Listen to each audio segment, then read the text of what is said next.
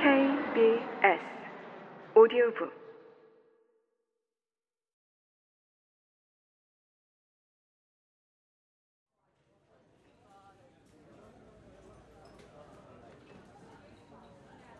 손님이 많아 한참 분주한 한시 무렵 5번 테이블 손님이 금수 씨를 찾는다고 매니저가 알려왔다. 5인용 테이블에 혼자 앉겠다고 해서 안 된다고 했더니 막무가내로 앉더란다. 5번 테이블 쪽은 가림막이 있어 메인 홀에서는 보이지 않았고 금수 씨 담당도 아니어서 금수 씨는 손님의 얼굴을 보지 못했다. 금수 씨를 찾는 이유는 전에 들렀을 때 받은 서비스가 인상에 남았기 때문이라고. 중년의 남자라고 했다.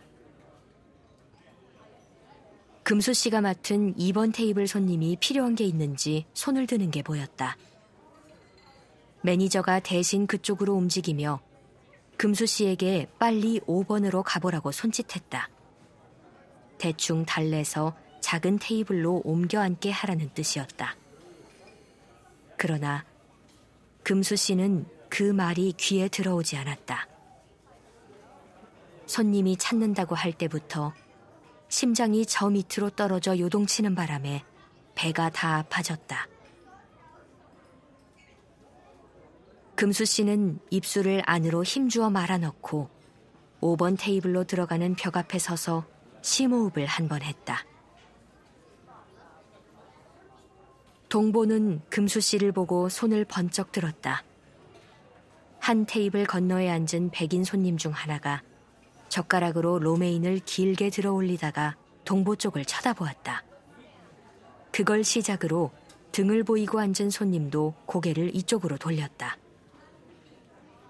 동보가 그들을 향해 노골적으로 얼굴을 찡그리자 고개도 시선도 모두 제자리로 돌아갔다. 금수 씨가 동보 곁으로 다가가 섰다.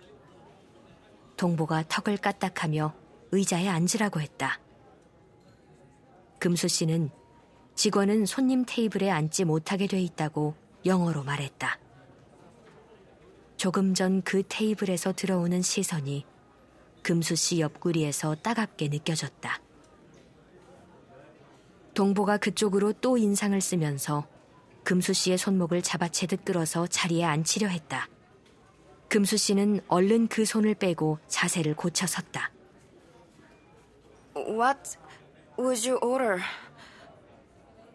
무엇을 주문하시겠습니까? 입안에서 혀를 굴리는지 동보의 턱이 붉어져 나왔다. 동보가 그 부위를 손으로 문지르며 픽 콧방귀를 뀌었다. 그리고는 고개를 한 번 푹 떨구더니 동보는 결심한 듯 바짓단을 걷어 올렸다. 복숭아뼈 위쪽으로 꿰맨 듯한 상처 자국이 나 있었다. 아, 뭐, 개값 받으러 왔네. 주는 거 봐서 뭐 얌전히 돌아가든지. 아니면, 아, 여기서 개충 한번 쳐주고. 금수 씨의 주먹이 저절로 꼭 쥐어졌다. 동보에게 뺨을 맞거나 동보가 배드민턴 라켓을 휘두르는 걸 막다가 손가락이 부러졌을 때가 떠올랐다. 그게 이제와 억울하다기보다 그러고 5년이나 같이 살았던 자신이 새삼 어이없어서였다. 금수 씨는 코로 천천히 숨을 들이마신 뒤 긴 숨을 가늘게 내쉬었다. 금수 씨는 입을 거의 열지 않고 복화술 하듯 동보에게 돈을 온라인으로 붙여주겠다고 말했다. 그러니 일단 이곳에서 제발 나가달라고. 동보는 금수 씨더러 돈을 갖고 집으로 오라면서 그러지 않으면 다음 날 여기 다시 와서 개춤 한 판 제대로 쳐보이겠다고 말하고 자리에서 일어섰다.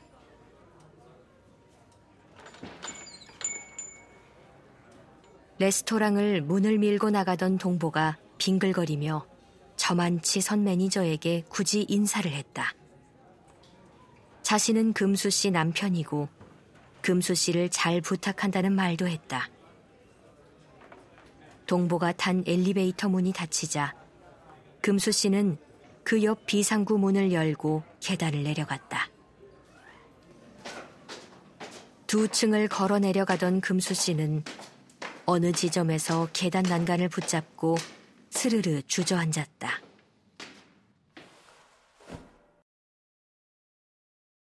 볼이 터질 정도로 입안 가득 숨을 몰아담고는 한동안 참았다가 일시에 쏟아냈다.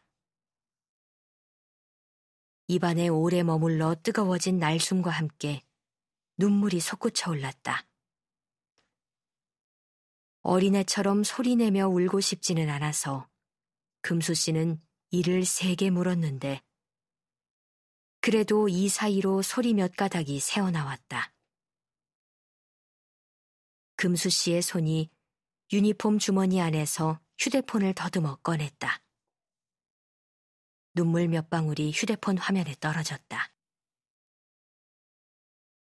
금수 씨는 얼른 손바닥으로 그걸 문질러 지우고 통화 기록을 보려 손가락으로 화면을 올렸다. 식구들부터 시작해 낯익은 이름들이 쭉쭉 지나갔지만 하나를 짚어 전화 걸 곳이 없었다.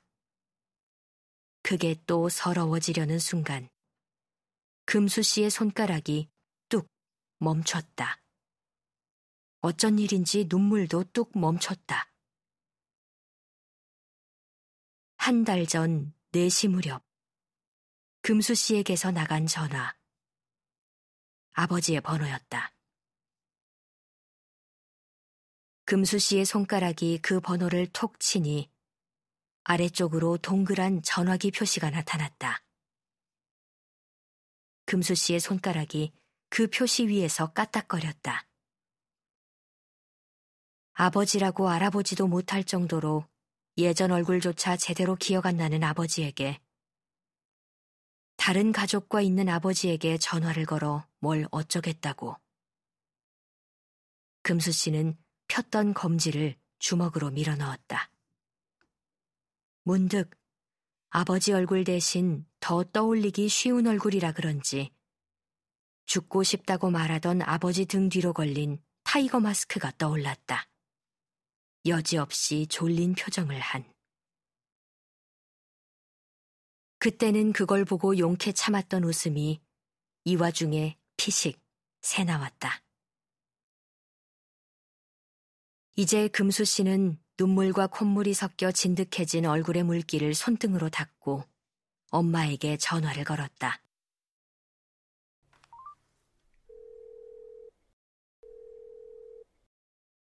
자신이 맡겨놓은 돈을 좀 찾아두라고. 무슨 일이냐고 묻는 엄마에게 동보가 찾아왔고 그래서 개값을 갚아야 한다고 설명할 때 금수 씨는 울먹이지 않을 수 있었다.